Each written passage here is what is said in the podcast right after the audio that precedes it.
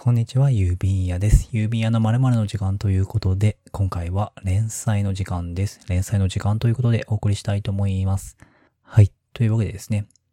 今回、えー、ノートの方でですね、えー連載を2つほど始めてみました。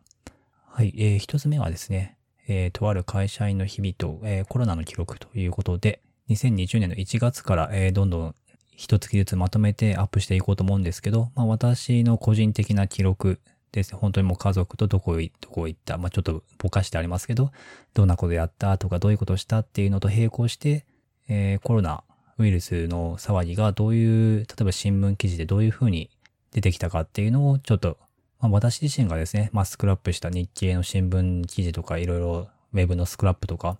そういうところで、えーこういう情報を摂取したとか、そういうのを、とかをですね、えーいろいろまとめながら、えー連載していく、そういう記事です。なんでこういうこと書こうかなと思ったんですけど、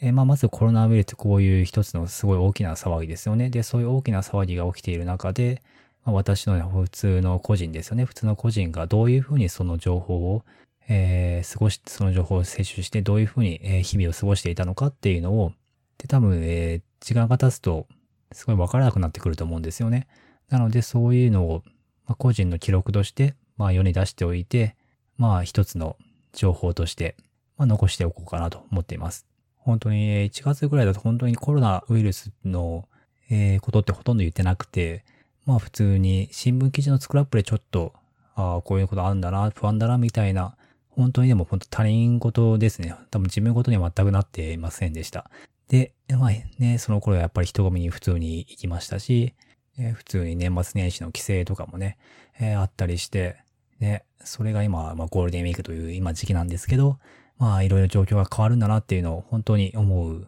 ましたね。自分でも日記を書いていて。で、私の生活、日常と、まあ聞いてくださってる方の生活ってまあ違うと思うんですよね。まあ、でも、そういうのを、差を見ると、まあ結構、自分の日々っていうのを客観的に見ることができるんじゃないかなと思っているので、で、その差を比較することに気づいてくるところとか、あと例えばコロナウイルスのニュースあって、私、自分が、まあ私がこれから、1月の部分はちょっとあまり書いてないんですけど、2月とか3月とかになってくると、まあこういうことを思いましたよっていうところ、記述がだんだん出てくるんですよね。で、そういうのを、例えば、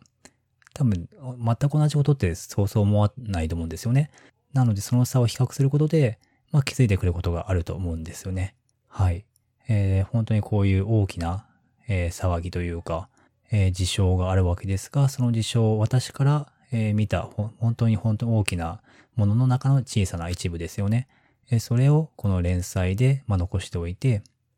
で、えー皆さんの比較の材料とかにしてもらえばなと思ってます。で、まあ、これも、ま、毎月まとめていって、これが、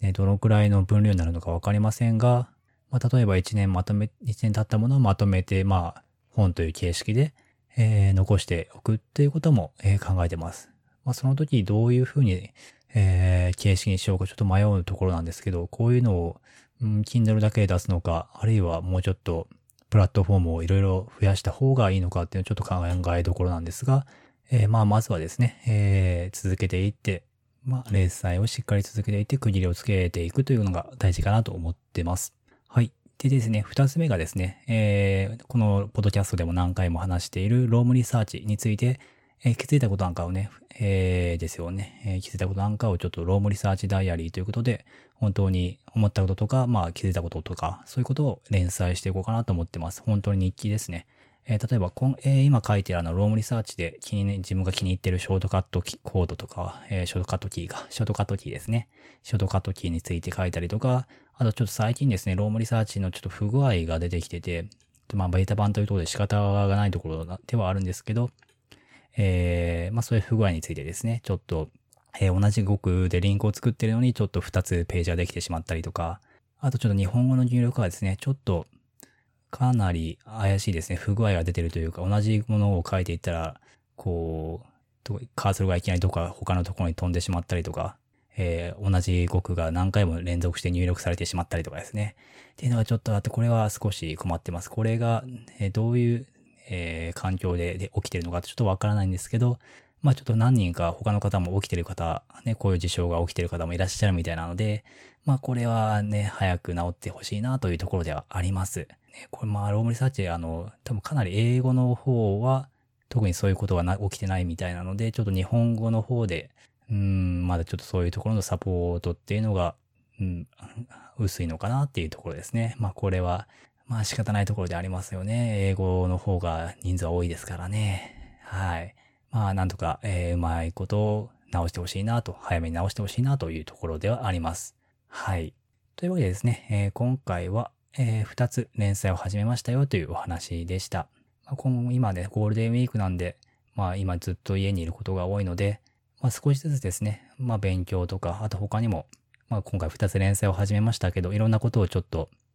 ね、この機会にチャレンジしていこうかなとは思っています。あとですね、えー、最後お知らせですね。えー、5月2日、えー、今5月2日のちょうどですね、今5時ですね、5時に撮ってるんですけれども、えー、今から、えー、無料キャンペーンですね、えー、私の本の中の一つで、えー、あなたの幸せの踏み台になる本っていう本があるんですけど、えー、それの無料キャンペーンを、え、ー、と、5月7日の5時までですね、17時まで、えー、無料で、Kindle、えー、Amazon の方でですね、販売しています。ですので、えー、もしよろしければ、えー、この機会にですね、えー、ダウンロードしていただければと思います。一応これ結構書いたんですよ。本当私の中で一番長い本になっていて、えー、6万文字ぐらいですかね、になってます。なので、まあ、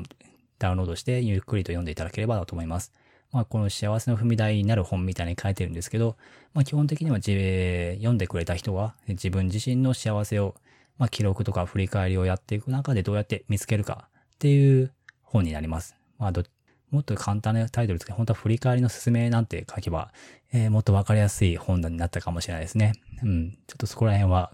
個人的なタイトルは、うん。まあ私個人としてはまあ気に入ってはいるんですけども、うちょっとうまく作れたのかなっていうのはちょっとありますね。うん。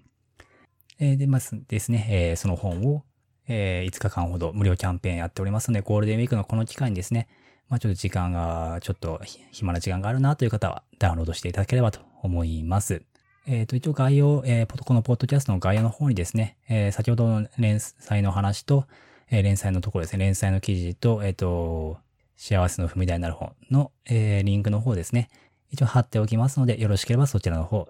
見ていただければと思います。